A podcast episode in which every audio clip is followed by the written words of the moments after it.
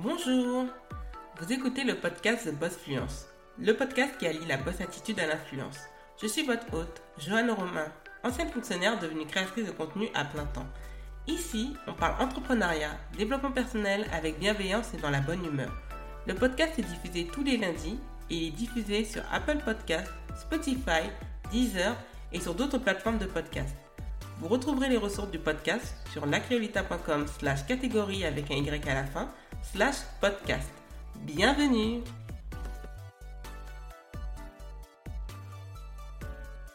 Bonjour à toutes et à tous et bienvenue dans le septième épisode de The Boss Fluence. Nous sommes le lundi 17 février 2020 et nous allons parler d'une thématique qui me tient à cœur et qui fait partie de mon métier d'influenceuse qui est le marketing digital. Mais précisément aujourd'hui, nous allons parler des clés pour établir une stratégie de marketing digital efficace. Nous en viendrons en trois points. Le premier point consistera à parler des définitions et des concepts. Le deuxième point parlera des sept étapes pour mettre en place une stratégie de marketing digital efficace. Et le troisième et dernier point parlera de cas pratiques. Premièrement, nous allons voir ce qu'est le marketing en général, sans aucune spécificité. Qu'est-ce que le marketing? Le marketing est une science qui consiste à concevoir l'offre d'un produit en fonction de l'analyse des attentes des consommateurs, en tenant compte des capacités de l'entreprise ainsi que de toutes les contraintes de l'environnement socio-démographique, concurrentiel, légal, culturel, géopolitique. Ce sont des choses à ne pas négliger et à savoir. Mais qu'est-ce que le marketing digital? Ce mot qu'on entend énormément sur les réseaux sociaux. Le marketing digital est une série d'actions planifiées et ordonnées visant à atteindre un ou plusieurs objectifs, et ceci par le biais du web et ou du mobile. Nous allons voir la différence entre un marketing traditionnel et un marketing digital. Tout d'abord, dans un marketing traditionnel, la relation annonceur-cible est unilatérale. Elle implique généralement un marketing de masse, intrusif et coûteux. Le marketing traditionnel peut être qualifié de marketing sortant, car on pousse en quelque sorte l'information vers des personnes intéressées ou non par l'entreprise concernée et ses produits ou services. On est alors face à une relation annonceur-cible unilatérale. A contrario du marketing digital, la relation annonceur-cible est bilatérale. Elle est plus ciblée et beaucoup moins coûteuse. Le marketing digital, quant à lui, est viral. C'est en utilisant les réseaux sociaux, les messages peuvent être beaucoup plus rapidement partagés. Avec le marketing traditionnel, la relation et la communication sont unidirectionnelles. On diffuse son message en espérant atteindre un maximum de personnes et que ces dernières le prennent en considération, puis agissent en optant pour l'achat de produits ou de services. Au contraire, le marketing digital, c'est d'utiliser les réseaux sociaux pour accroître une clientèle et l'intérêt des gens pour son entreprise. Les échanges sont directs et peuvent avoir lieu entre la société et ses potentiels clients dont l'avis peut être grandement utile pour améliorer ses produits et ses services. Vous voyez donc, avec ces quelques définitions, à quel point il est important aujourd'hui, en 2020, à l'ère où les réseaux sociaux sont puissants, de ne pas négliger la valeur du marketing digital. Et pour les personnes qui voudraient toujours se maintenir sur des canaux traditionnels, sincèrement, c'est quand même se mettre un poids sur le cœur, de se mettre un gros caillou dans son pied pour empêcher une bonne marche à suivre. Donc sincèrement, c'est quelque chose qu'il faut quand même utiliser. La différence entre le marketing digital et le marketing traditionnel, c'est que le marketing traditionnel est synonyme d'excellente planification avec une campagne de communication sur le long terme et qui suit un programme bien précis. Le marketing digital est aussi synonyme de planification sur le long terme, mais avec plus de possibilités d'effectuer des ajustements tout au long de la campagne de communication. Grâce à leur communication bidirectionnelle, les clients peuvent donner leur avis et votre entreprise peut ainsi s'adapter en modifiant et en améliorant ses services et ses produits. Le marketing traditionnel a encore sa place dans la stratégie de communication des entreprises, mais elle est de moins en moins utilisée en faveur du marketing digital. Et en plus, elle est beaucoup plus adaptée au monde actuel. Maintenant, les entreprises doivent absolument avoir un site web et utiliser ce dernier afin d'échanger avec leurs clients actuels et potentiels. Promouvoir un produit auprès de la bonne cible est la meilleure façon de se faire un nom et de vendre ses produits, ses services. Et je dirais aussi pour une entreprise qui propose des services et qui vend des produits, d'avoir une page Twitter ou Facebook, c'est très important parce que cela permet d'avoir un contact direct quand il y a des problèmes avec des produits, avec une livraison ou avec un client et cela permet de trouver une solution beaucoup plus rapidement. Donc c'est quelque chose à ne pas négliger pour une entreprise d'avoir un site internet bien sûr, mais aussi une page Twitter et une page Facebook. Je vais prendre mon cas actuel. À chaque fois que par exemple j'ai des problèmes avec la poste, je ne vais pas appeler la poste ou je ne vais pas utiliser leur site. Je vais tout simplement aller voir la community manager Lisa Laposte qui est sur Twitter et je trouve une solution rapidement. C'est quelque chose qui est très très très efficace et vous pouvez voir à quel point beaucoup d'entreprises de télécommunications utilisent les réseaux sociaux pour pouvoir proposer des solutions et régler les problèmes des clients. Le marketing digital, pour en revenir au podcast, c'est aussi une composante d'une stratégie globale. C'est le point de départ de toute chose, c'est aussi de connaître sa stratégie globale. Pourquoi? Parce qu'une stratégie, c'est un plan d'action pour atteindre un objectif. Nous allons à présent parler des 7 étapes pour la mise en place d'une stratégie de marketing digital efficace. La première étape consiste à évaluer les besoins pour établir des objectifs et établir une stratégie. En quatrième point, il faut établir une conception. En cinquième point, nous allons parler de la réalisation de la stratégie. La sixième chose ou sixième point, c'est d'évaluer et d'analyser. Et enfin, en dernier point, l'optimisation. Donc nous allons venir au premier point, c'est de définir son client cible. Alors, comment peut-on le faire? Il y a beaucoup de données que l'on peut avoir. Tout d'abord, de savoir l'âge, c'est très important, le genre, la profession, la situation maritale, célibataire, marié, séparé, en procédure de divorce, veuf, de savoir la ville où le client cible habite, et si possible le caractère, c'est quelqu'un qui est cartésien ou quelqu'un qui fait appel au spirituel.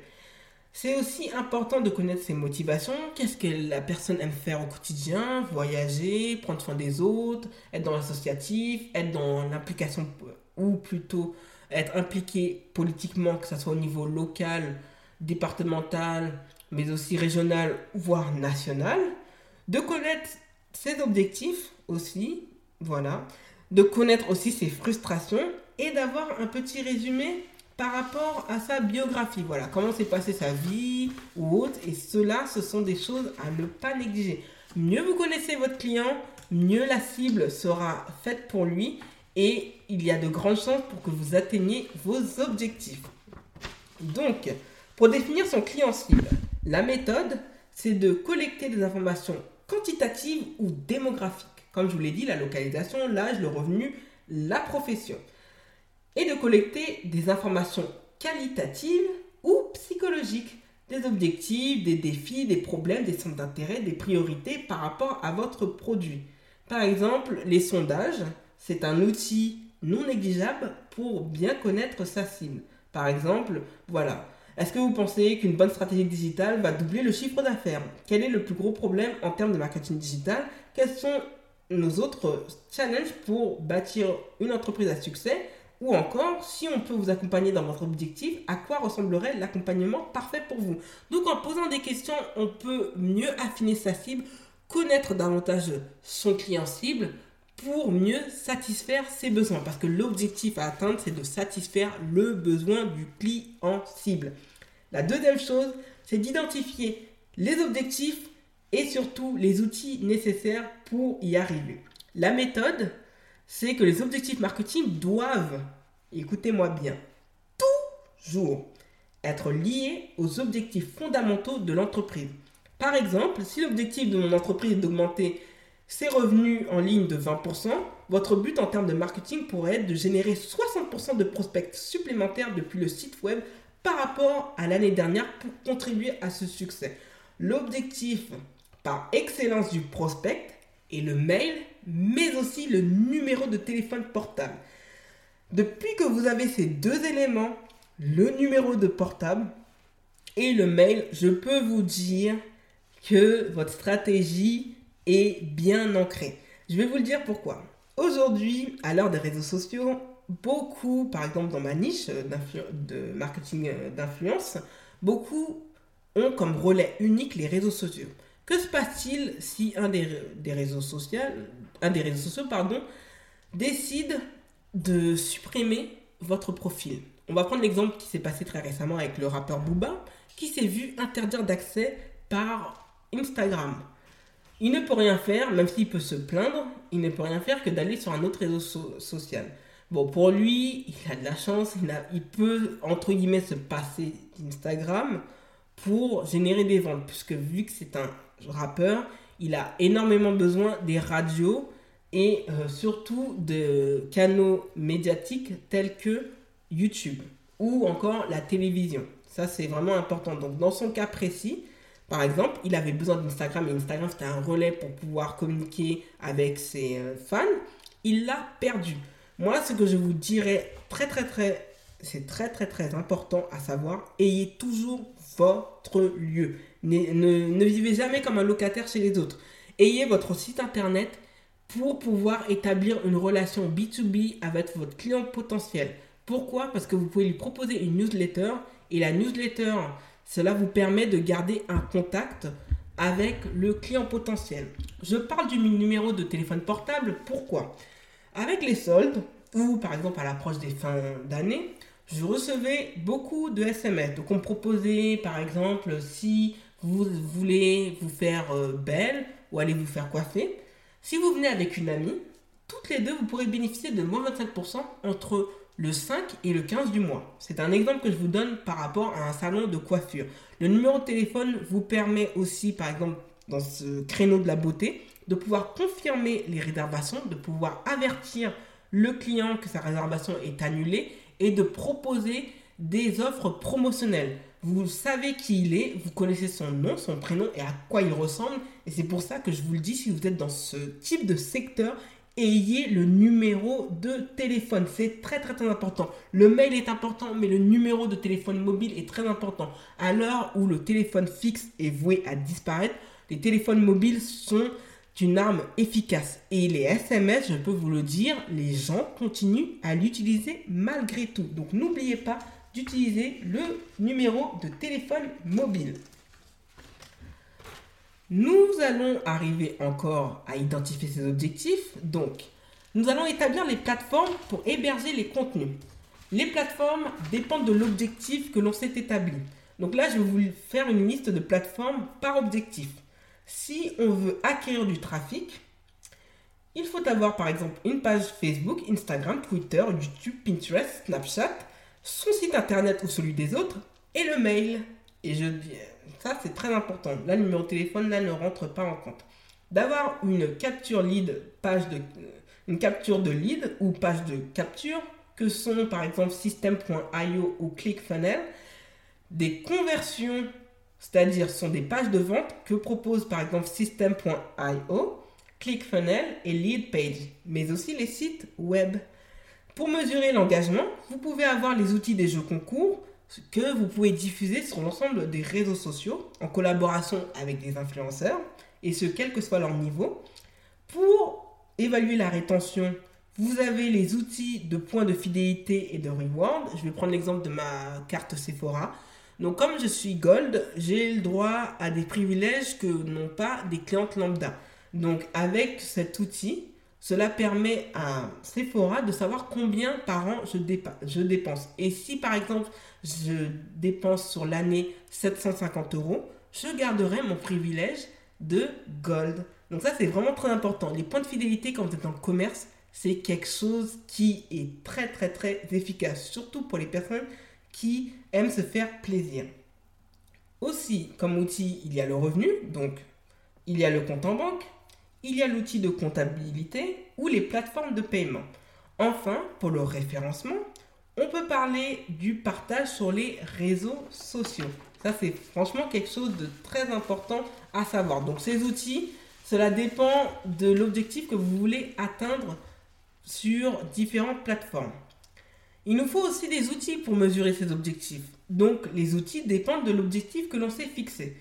Par exemple, pour évaluer le trafic et surtout l'acquisition de trafic, nous avons des outils que sont Google Analytics et Mixpanel.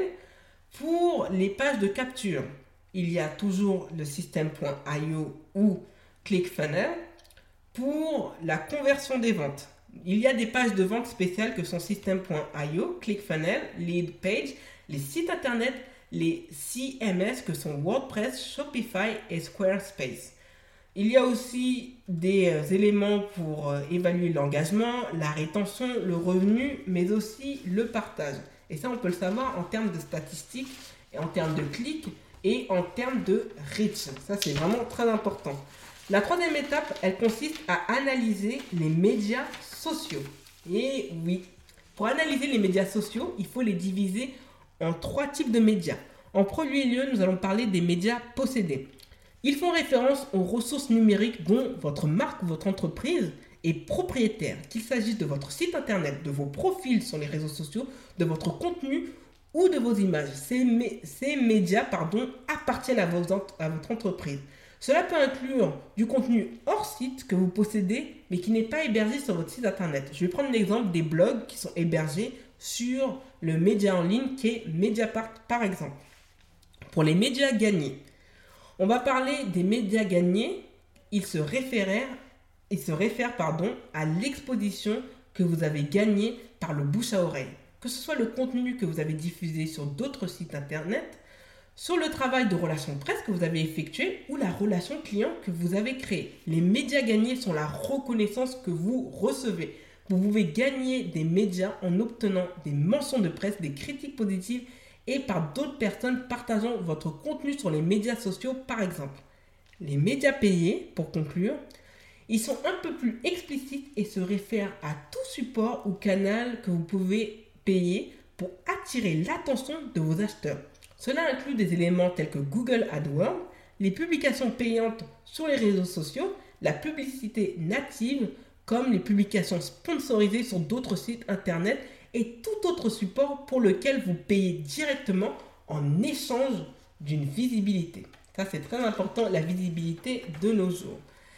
Et pour planifier ces médias possédés, la méthode, c'est d'identifier les mots-clés autour desquels vous bâtirez vos contenus et de planifier la publication de vos contenus. Nous allons voir ça dans un cas pratique. Pour cela, vous pouvez vous aider de SEMrush, Competitor Research, Google Keyword Planner, Loomly et Buffer. La cinquième étape, c'est d'analyser ces médias gagnés. La méthode, c'est de regarder d'où vient votre trafic et vos prospects. Si votre objectif est de classifier chaque source de médias gagnés, du plus efficace au moins efficace, de chercher de nouveaux partenariats. Par exemple, avec les influenceurs, via les articles de blog, via les vidéos YouTube, via les vidéos IGTV sur Instagram. C'est très important, sachant qu'en 2020, il a été établi par les spécialistes de marketing digital qu'il faut faire appel aux micro-influenceurs, c'est-à-dire ceux qui ont entre 1000 et 10 000 abonnés sur réseau social que peut être Twitter, que peut être YouTube ou que peut être Instagram. Donc ça c'est vraiment très important, mais ça on en parlera sûrement dans un autre podcast. De chercher des partenariats avec des marques. Je vais prendre l'exemple de l'équipe du PSG du Paris Saint-Germain, dont je suis supportrice, qui a fait une collaboration avec Air Jordan.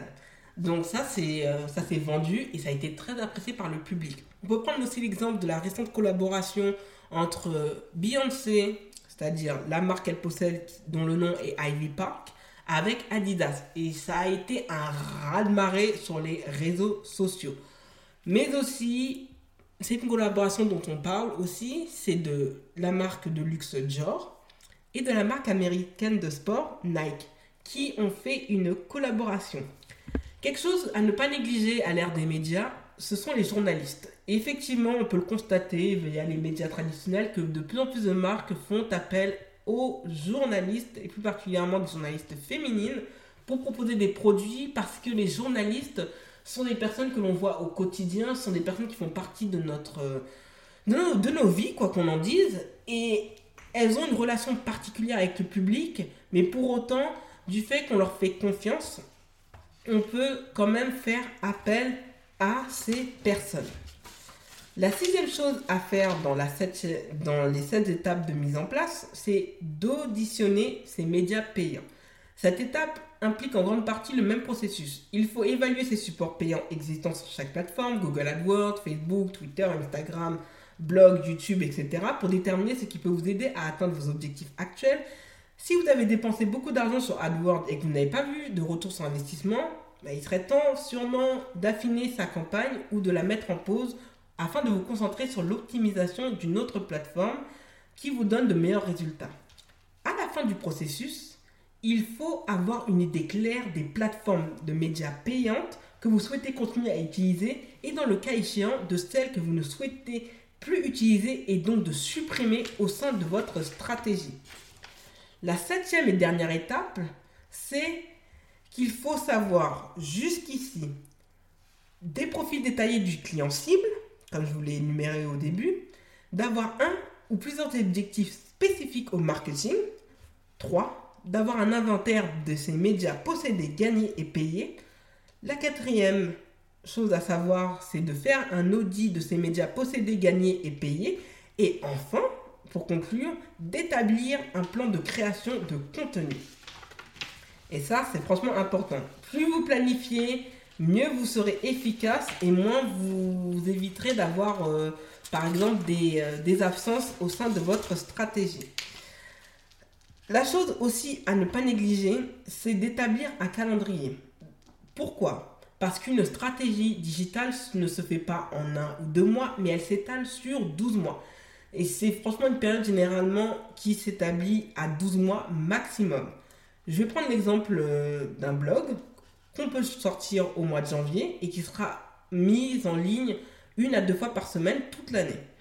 Qu'au mois de mars, on peut lancer un nouveau guide PDF, gratuit ou payant, accompagné d'une promotion payante. Au mois de juillet, on se prépare au mois le plus important de l'année parce qu'on est déjà à six mois post-début de l'année et on a six mois fin de l'année. Donc on sait qu'est-ce qui a été efficace à mi-chemin et qui ne semble pas l'être et dont on peut arrêter en cours de route et de savoir ce que l'on veut vraiment obtenir et établir pour le reste de l'année. En septembre, on peut envisager de se concentrer sur les médias acquis sous forme de relations publiques pour générer du trafic supplémentaire pendant la période de rentrée, mais aussi pour la période d'Halloween et enfin des fêtes de fin d'année. En adoptant cette approche, vous créez également un calendrier structuré pour votre activité ce qui vous aidera à communiquer vos plans à vos collaborateurs. Et ça, c'est franchement important. Planification, exécution, réalisation. Donc, nous allons prendre un cas pratique. Et on peut prendre un cas pratique d'un blog. Donc, les meilleurs moments pour lancer un média digital, ça se fait en deux temps. Soit vous le faites au mois de janvier, soit vous le faites au mois de septembre. C'est conseillé parce que, pourquoi? La nouvelle année apporte toujours son lot de nouveautés. Et on apprécie la nouveauté et on veut essayer de nouvelles choses pour marquer les gens et surtout se faire connaître. Et le mois de septembre parce que tout le monde revient, on sort de vacances, on est bronzé, on est heureux, on, on a pris du bon temps, on s'est reposé. Et donc le cerveau et l'esprit sont dans une fraîcheur qui ressemble à la fraîcheur obtenue au mois de janvier. Donc ça, c'est important. Et comme il a été établi, d'être actif sur les réseaux sociaux, de promouvoir son blog, d'en parler, d'en faire des stories, de faire euh, d'en parler de plus en plus et de le diffuser au plus grand nombre. Et ensuite de proposer ce qu'on appelle des freebies gratuits, c'est-à-dire on peut établir par exemple ce que j'ai fait avec le vision board au mois de janvier, proposer des choses gratuites et ensuite arriver à des guides voilà, pour créer un média euh, bien condensé, payant, qui peut être accessible à 10 euros et de se faire de plus en plus connaître. De respecter certains calendriers. On sait que par exemple, si vous êtes dans le domaine de la beauté, il y a la Saint-Valentin au mois de février, il y a par exemple euh, les euh, communions qui vont arriver à partir du mois de mars. Ensuite, à partir du mois d'avril, ça va être la saison des mariages jusqu'au mois d'août. Ensuite, il y aura la préparation des vacances, de savoir se maquiller, même si on est en vacances, d'apporter une certaine légèreté, de savoir se maquiller par exemple pendant la canicule. Ensuite, de préparer au mois de septembre le back to school et de euh, savoir d'avoir quelques outils pour la rentrée. Ensuite, il y a les maquillages d'automne très foncés, qui sont très chargés, qui sont très beaux à voir. Enfin, de préparer des déguisements et des, maquillages spécifiques pour la période d'Halloween. Ensuite, de préparer les fêtes de fin d'année, d'aider les personnes à établir les cadeaux qu'on euh, souhaiterait offrir à son entourage. Donc depuis que vous avez un calendrier éditorial, par exemple si vous êtes dans le blogging établi du mois de janvier au mois de décembre, je peux vous le dire, il ne sera pas difficile pour vous de créer du contenu et d'être actif très souvent. Aussi d'utiliser des, certains canaux, c'est-à-dire vous pouvez utiliser des jeux concours, proposer par exemple... Euh, du maquillage euh, en échange de si on ramène une personne sous les commentaires, de s'abonner ou autre. Aussi de euh, proposer une formation en B2B gratuite, mais que la personne en échange doit s'abonner ou de partager le concours sur sa story, par exemple sur Instagram. Et cela permet de se faire connaître et d'avoir un, un, gage, entre guillemets, de crédibilité. Donc depuis que vous établissez ça bien comme il faut, que vous communiquez régulièrement avec votre audience, que vous établissez des liens de proximité avec eux, je peux vous dire que votre stratégie de marketing va être efficace, va faire des ravages et va vous permettre de pouvoir vendre de plus en plus de choses et de vous faire connaître et de pouvoir établir, par exemple, des relations beaucoup plus professionnel avec des médias imposants et puissants, d'avoir d'être rédactrice web euh, le temps d'un jour pour un magazine prestigieux ou d'avoir des articles ou des vidéos sponsorisées par de très grandes marques. Mais tout cela fait qu'il faut dans tous les cas établir une stratégie. Je peux vous le dire, si vous arrivez comme un cheveu sur la soupe, ça ne marchera pas. À moins d'un miracle divin, ça ne marchera pas tout se fait aujourd'hui et surtout dans le digital par stratégie. Ça a toujours été le cas dans le marketing, mais ça l'est d'autant plus avec le marketing digital qui nous permet de faire moins d'erreurs puisqu'on connaît de mieux en mieux sa cible. Donc comme vous l'a dit, connaître sa cible, établir une stratégie gagnante. Ce sont les clés pour avoir une stratégie de marketing digital efficace. Abonnez-vous au podcast de Boss Fluence sur Apple Podcast et laissez-y un avis 5 étoiles. Cela aidera le podcast à être mieux référencé si vous le voulez bien. Retrouvez l'actualité du podcast sur Instagram avec l'identifiant The Boss Fluence en un seul mot. N'hésitez pas à partager le podcast autour de vous. Merci et à lundi prochain pour un nouvel épisode de The Boss Fluence.